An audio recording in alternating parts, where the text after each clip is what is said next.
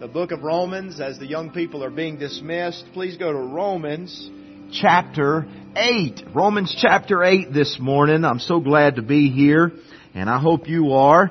Uh, I was excited, very excited when I first stepped to, up to the pulpit uh, this morning to welcome you, and I noticed the clock uh, said 10 a.m. Does that give me an extra hour or two to preach? Uh, well, I want you to know Mike Swafford changed it very quickly. So now I'm looking at the correct time. So, uh, but I'm glad that you remembered the time change. I hope most of you did. And, um, and I, how many of you hope that they, uh, uh, abolish that, uh, that whole time change thing? All right. That's at least half of you, but, uh, we'll just, we'll just see what happens. But nevertheless, I'm glad you're here. And those that uh, were thinking you were coming to Sunday school this morning, I'm glad you're here too. And uh, but uh, we're we're just grateful for God's provisions and His grace, and uh, just trust in the Lord to work. We're uh, you know we're we're in a place in our lives where we're just growing in the Lord. You know, we're seeking His face. You you didn't you didn't show up this morning by accident. You know, I think upon that often. You made a choice this morning uh, and some of you maybe, uh, young people, you say, well, I had to come. My parents make me come. Well, I want you to know that, uh, the Lord has a reason for having you here. And, um, and I hope that you'll just let God speak to your heart this morning and, uh, that we'll rejoice, uh, together. Uh, you know, I mentioned prayer for the fields of faith. One ways you can pray as well is that this weather system would, would just move past quickly uh, and even go south of us. Uh, that uh, because you can kind of see it the way it's it's moving straight eastward, but it would be great if it moved southward, and we're just praying that. And if you would, uh, I think the the uh, the the staff of the Fields of Faith, I think they're going to make a decision today at 2 p.m. about exactly what to do as far as whether what games they can have outside or whatever the case may be. And so pray for the Lord to give them wisdom as well. But I know it'll be a, a just a, a, good event uh, where the gospel is being given and young people are being touched by by the power of God. And so let's let's pray to that end. Romans chapter eight, if you'll find your place there, we're going to continue. We covered verse one a couple weeks ago on the wonderful truth of there being no condemnation to them which are in Christ Jesus. Amen. I'm thankful that since I got born again 21 years ago, I no longer, for all eternity, have the condemnation of God upon me. See, before I had, I had the wrath of God abiding on me. Uh, that was what that's what God, John said in his gospel, uh, John chapter three, verse thirty-six. Uh, it says that uh, he that believeth on the Son uh, hath everlasting life, but he that believeth not on the Son shall not see life, but the wrath of God abideth on him. But boy, that moment when you were receiving Jesus as your Savior, that very moment you were passed from death unto life. Life everlasting. Life that's full and full of joy and peace and full of power as we walk with God. And that's where we are in Romans chapter 8 ladies and gentlemen. God has walked us through this book and, and has taught us the blessings of justification. We learned that through the first six, uh, first five chapters of Romans. The blessings of being saved, the fact of being saved. And then Paul introduces Romans 6, 7, and 8. He introduces the subject of sanctification. Basically, that's a big word. It's a big word that simply means becoming more like Jesus. Alright? So remember that. Sanctification is becoming more like Jesus. And I repeat that because it's important because justification is a one-time event. The moment you receive Christ, you are justified for all eternity. That changes not. But then there is the process of continual, as long as you have breath as a Christian, there's a process called sanctification, and that is where we find ourselves now as believers. We're growing in the Lord. We're becoming more like Jesus. And we learned in chapter 6 that how we identify with Christ through His crucifixion and His resurrection. Remember that? We are in the likeness of His, of His death, burial, and resurrection. It just doesn't apply to my salvation, but it applies to my growth in the Lord. Why is that? Why is that the same? Is because I was saved by the death, burial, and resurrection of Jesus Christ, and I am sanctified. I am empowered daily, recognizing what God did on the cross for me because the old man, the old man that governed my life before I was saved, he died. He died with Christ. He was crucified. I am crucified with Christ. And so the old man died and he, he, his, his power died that has the, that had the rule over my life as a lost man. It, law, he lost his power and I was given a, a new life. A brand new life, a new creation. And never be mistaken, folks, we didn't get a renewed life. It wasn't a, uh, uh, just a renovation, if you will. It was totally replaced. You can't make the old man any better. He's wicked, he's sinful, and you just can't improve him. That's why he had to be crucified with Christ, and that's why the Holy Spirit moved in, and now I have a, a new boss, as we learned in chapter 6. We are instruments and vessels. We are no longer the slaves to sin. We are now slaves to a righteous, just, and pure, and gracious, and benevolent Master. His name is Jesus. That's why Paul, in his letters, you will notice in several of them, he opened it up as a servant, a slave, a servant to the Lord Jesus Christ. James said the same thing in his letter. We, we understand that uh, that wonderful privilege of being a servant of the Most High God. Because mark it down, friend, everybody's a servant. Everybody's a slave to someone or something. We make that choice. So Paul told us that we understand how that process works in chapter 6 and then chapter 7 we see that there is a, a dilemma if you will. there's that, there, there, there's that, boy, that conflict. Because here we are as Christians and as Paul said, Paul said, oh wretched man that I am. He still struggled with sin. So how do we, how do we justify that? How do we reconcile that? As being believers but still struggling with sin. This is how we reconcile it. You gotta understand that even though we became Christians at the day that you got born again, the old man, he lost his power to govern, but he did not lose his power to be in us because he's there. The old man is there. But what has changed in our lives is the Holy Spirit has moved in and now we have a choice to make. As before, we didn't have a choice. When I was lost, the only choice I had was to obey my flesh. Why? Because I didn't have the Holy Spirit. God wasn't in me. So every decision I made in life was according to the flesh. And it, and it, and it, it brought death. It brought death, spiritual death in my life. But now that I've been given the Holy Spirit, we understand that's where Paul has taken us from chapter 7 of seeing the conflict. We got this law of sin and death, and then we have the law of the Spirit. So in chapter 8, where we're about to dive into, explains this. How can we overcome this old man in us? How can we live victoriously when we have the sin nature still there, when we have a world that we live in that opposes God, and of course an enemy, the wicked one who opposes God. How can we live victoriously?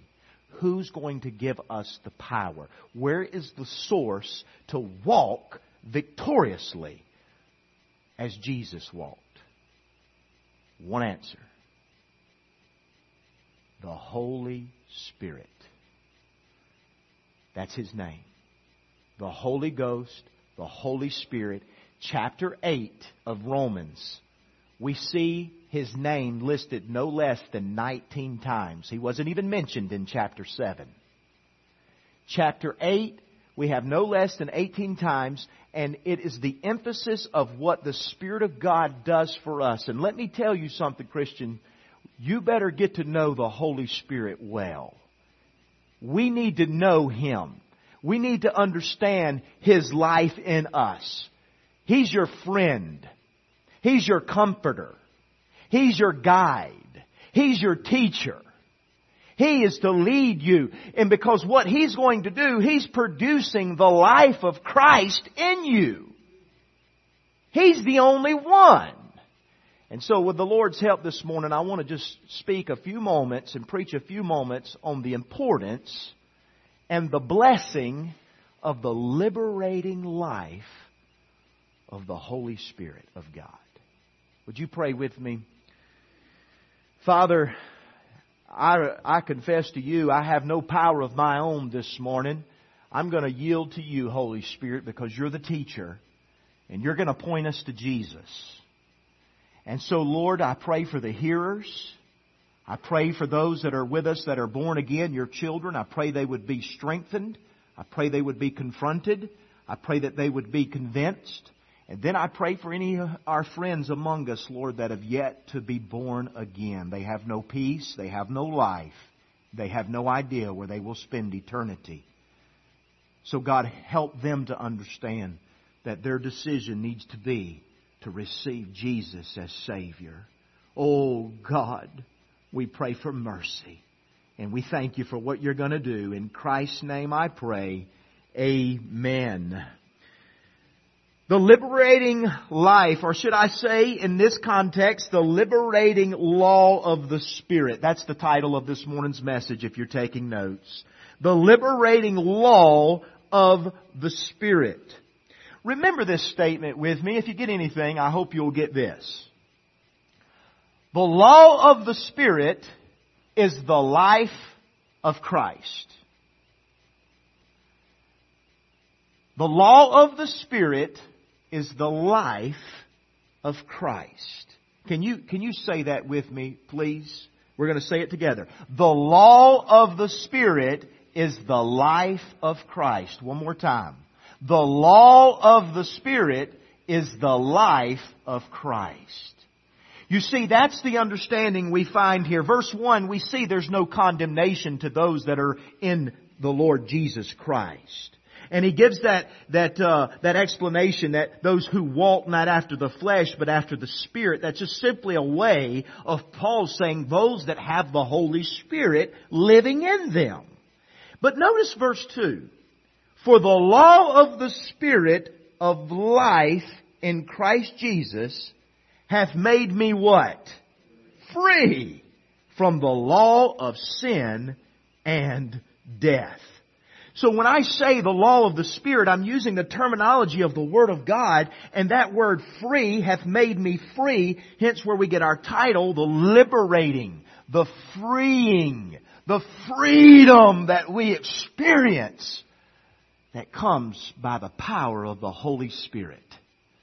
And what that freedom is, now get this, that freedom is now I can live the life of Jesus.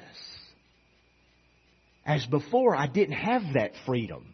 I was in bondage to the, to the law. Because of my sin in the flesh, I could not fulfill the law. It was always condemning me. I was always falling short. That's every human being. And it was always condemning me. Always condemning me. But when I got saved, that changed completely entirely. It changed. And I have not one ounce of condemnation upon my life because of Jesus Christ. Brethren, that is freeing. That'll make you fly high, brethren. That'll give you wings like you never thought you would have. It's liberating. Because it's not up to me anymore. I can't do it. And, and, and the, God used the beautiful law, the holy law, the good law, the just law. He used His law to show me that. You see, the law is an illuminator, but the Spirit of God is a liberator. The law illumines me to understand who God is. I never can match up to Him. I fall short to Him.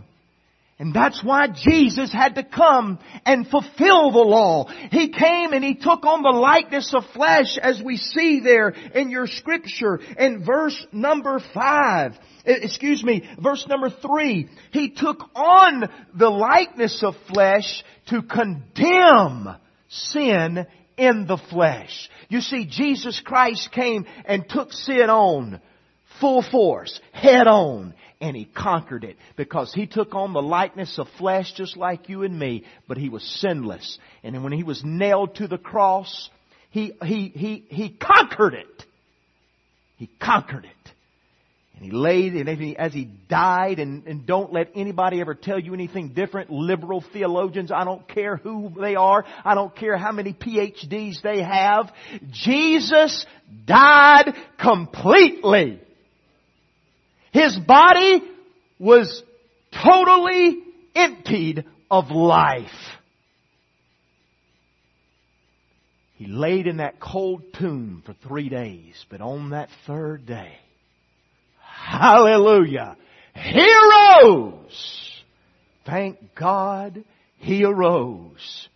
And he gave us the victory over the penalty of sin, which is the wrath of God. He received the wrath on His own. And my friends, if you're here today, I want to tell you, I love you. But I want to tell you something, God loves you more. And if you're here without Christ, God is saying the first step you need to make is to receive Him as your personal Savior. Because He took your wrath. And if you don't allow Jesus to take your wrath, you're going to face it for all eternity. And that scares me to death. I don't take any joy in saying that. I don't take any pleasure in telling anybody that. But I tell you what, I just want to tell people the truth. But Jesus died for the penalty of sin, but then we need to understand as Christians, Jesus also died to take away the power of sin. And that's where the Holy Spirit comes in. Because when He entered in, now He's going to enable me to fulfill the law. Because Jesus is the only one that can fulfill the law. Does this make any sense to you? We can't fulfill the law in our own power. It'll just be straight up frustration for the rest of our lives if we try to match up to the law. Who can? Jesus can. That's why we understand he moved in through the Holy Spirit. The Holy Spirit moved in, and guess what the Holy Spirit does? He produces the life of Jesus, and against such there is no law. It's beautiful. We yield to the Holy Spirit's power. As a way of illustration, a vine does not produce grapes by an act of Congress.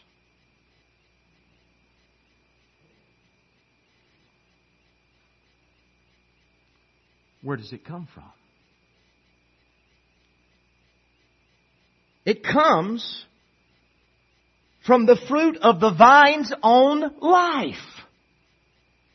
You can't declare a law to give something life. It's only the life in itself. So righteous living, as we talk about Christians, which God does expect us to live righteously, but not in our own power. It's the power of the Holy Spirit. It's, it, it cannot be produced by the demands of the law. But you know where it's produced? It's produced by the divine nature that has been placed in us called life. The life of God lives in me. and lives in you as a believer, the life of God produces the fruit because He's the only one that can do it. The only one that can meet the standard of God is God Himself. So therefore, I understand and should understand as a believer what Paul is teaching us here that this great power and victory will come as we yield ourselves, as Romans 6 taught us, present ourselves to the work of God's Spirit so that He can freely live out the life of Jesus. You see, what the law was powerless to do, God has done Himself. And the Holy Spirit produces regulated action without any code. Why? because He is the code. He is the code. He produces the life of Jesus. That's why Galatians told us, Paul told us, against such on the fruits of the Spirit, for the fruit of the Spirit is love, joy, peace, long suffering, gentleness, goodness, meekness, temperance. Against such there is no law. Because the life of Jesus fulfills it perfectly. And my life is no longer under condemnation because I've been saved. And I'm also to be yielding because the Spirit of God is going to produce as I yield to Him that fruit that I just mentioned, the person of Christ. So again, the law of the Spirit is what? We repeated it just a minute ago. The law of the Spirit is what? the life, the life of Christ. That's where we're going to get victory, brethren. I don't know how many of you have already started planting flowers out there in your yard now. Anybody started planting flowers? Nobody? Come on. Out of 150 people, nobody's planted any flowers yet? Okay, we got one. All right. Anybody else? Do we have another? Well, it's probably a good idea because it's supposed to get below freezing for three days next week. But I did plant some flowers recently, and I did make sure they were freeze hardy. So it's if as long as it doesn't get um, uh, below negative twenty, I should be fine. I, I, I don't think they'll be fine. But anyway, you notice you'll go. Lowe's is starting to stock up on them, but when you go and buy, walk through the garden area and man, you're seeing all these beautiful flowers. I just, I just love flowers. I love plants. I just love the beauty of God's creation and just the variety that's there. I, I just love every part of that. Um, I even enjoy planting them. I like getting out there and digging. I had Chloe out there. It was so funny. I had Chloe out there helping me yesterday. And, uh, you know, she's 18 months and, uh, she can only do so much. But one thing she loved and it wasn't really any help at all. But one thing she loved to do was she went over there and got the um, the the the soil, the uh, planter soil. I'm trying to think of the right name of it. Was the, the bag of plant potting soil? Thank you. I had a bag of potting soil to throw in there where I was planting these particular flowers, and she was going there and just getting handfuls and just holding it up in the air like it was victory and uh, putting it down. She was having fun with it. And I don't even know why I was telling you that illustration, alright? But I, I know, oh yeah, planting flowers. So you notice in every flower there's a little tag. A little tag stuck down in there. And basically it gives you the, the official name of the flower. But it also gives you some instructions.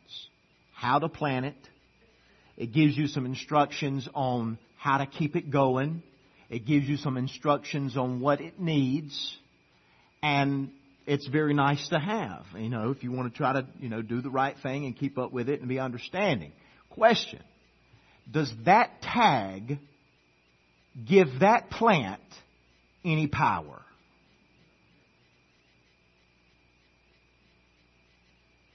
It does not. It's, it's good. It's right. It's just. But it doesn't give any power. The life is in the plant. The life is in the sun. The life is in the rain, which comes from God alone. And my friends, the Christian life is the life of God alone. Me simply yielding as a vessel. as a channel, as an instrument. He produces that life.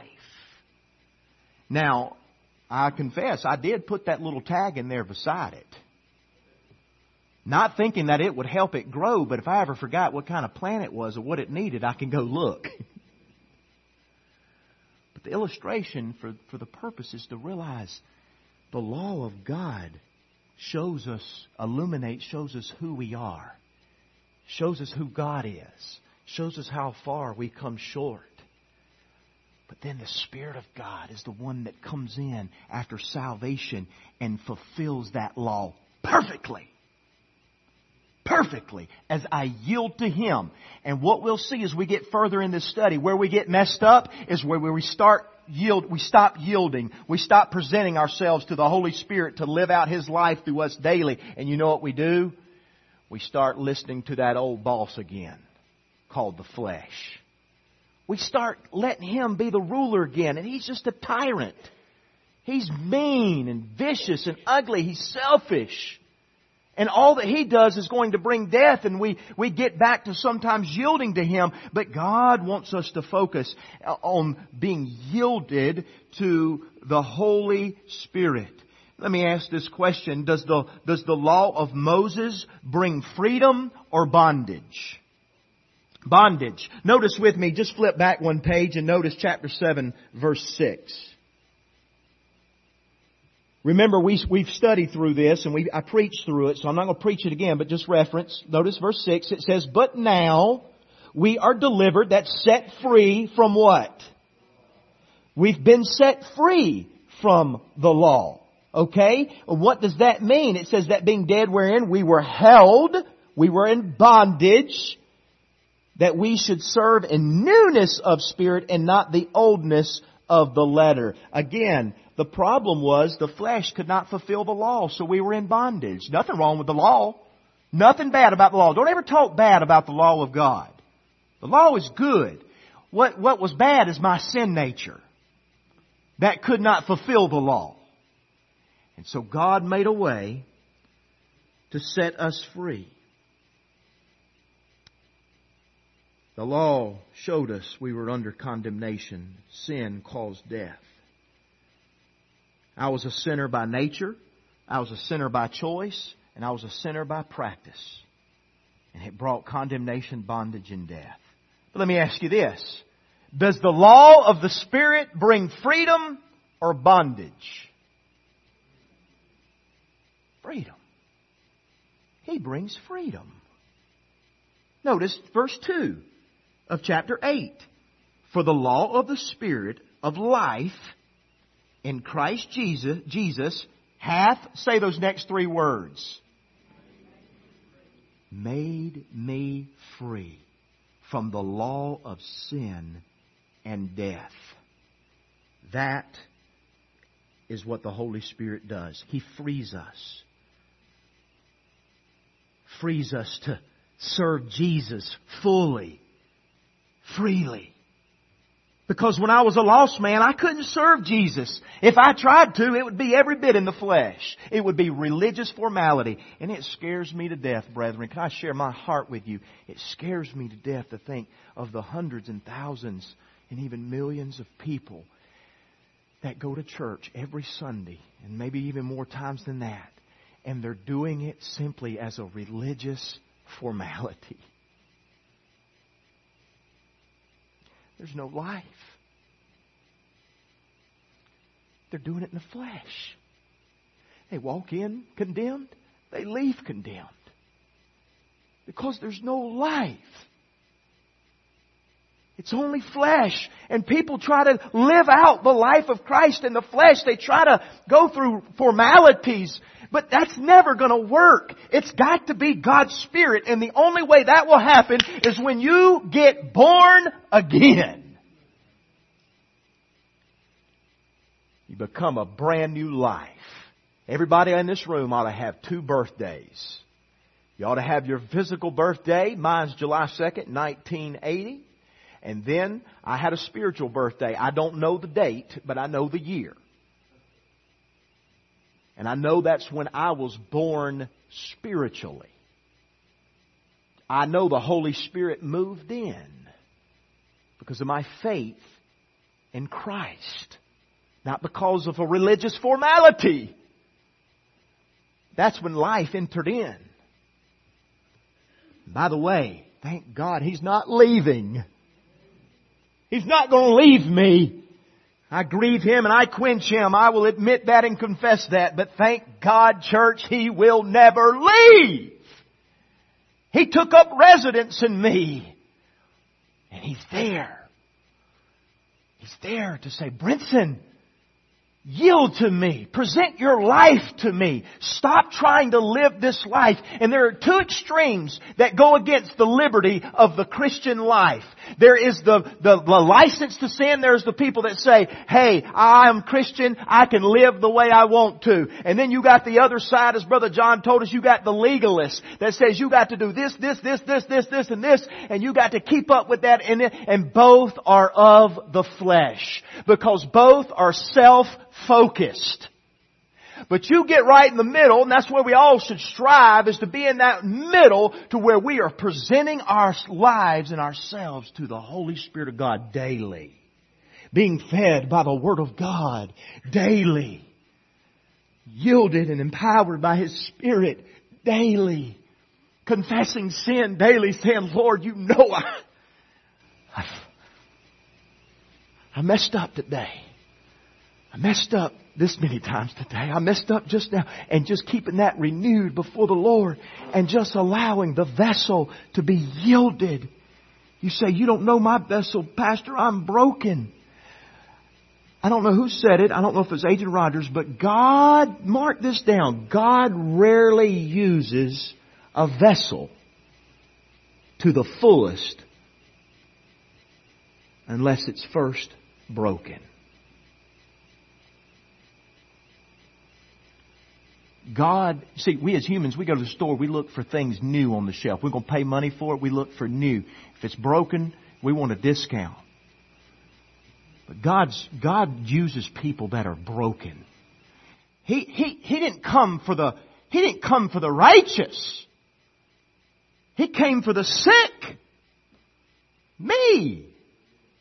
Me. He came from the brokenhearted. Me. Blind. Me. Feeble. Me. He came for those to show himself strong. He can live through me. But he does require for us to be yielded, presented, and clean as we, as we confess our sin unto Him and allow His Spirit to rule and reign in our lives. Romans 8 2, if I can give you a paraphrase, I love this.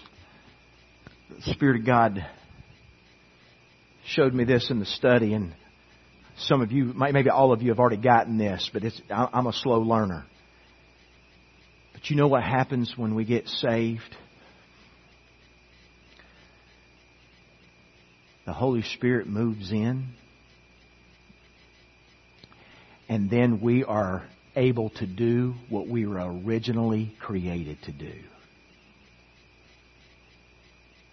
Isn't that beautiful? See, when I, as a sin, sinner, come this world, I, I, I'm, I'm separated from God because of my sin. I'm under condemnation. I can't, I can't worship God. I can't enjoy God. I, I was a lost man. But when I got saved and believed in the gospel, the Spirit of God moved in. And you know what? I am now able to do what I was created to do in the beginning. Adam and Eve were created to, uh, to worship God and to enjoy Him forever. But now, hallelujah, now that I've received Christ, I'm able to do that again. You don't have to wait to get to heaven to have fellowship with God. You can have it right now, brethren. And I agree with you. It's going to be wonderful when we are delivered from the presence of sin because then the fellowship will be completely pure. Okay? Undefiled. There will be no interference.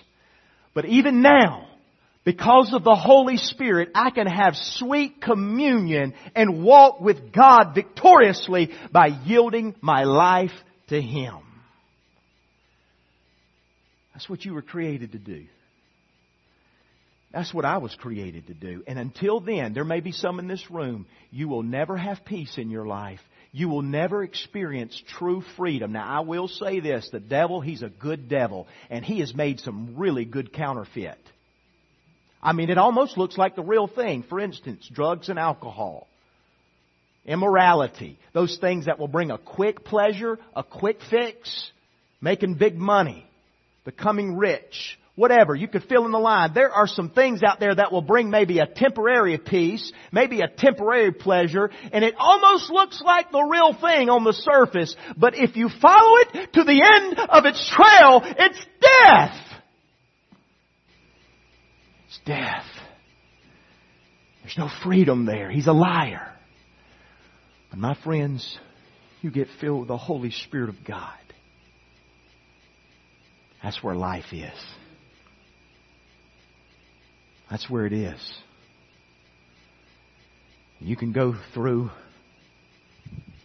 I guess I could use this terminology, but we'll never go through hell as a believer. But sometimes when it feels like hell on earth, it feels like everything's going against you, when it feels like everybody's against you, I'm telling you what, when you yield to the power of the Holy Spirit, you can still have that peace, that joy, that long suffering. He produces that. Not me. Not a drug. Not a bottle. Him. God producing God. God producing the life of God.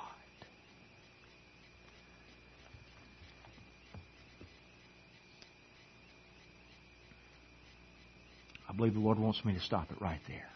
Would you pray with me?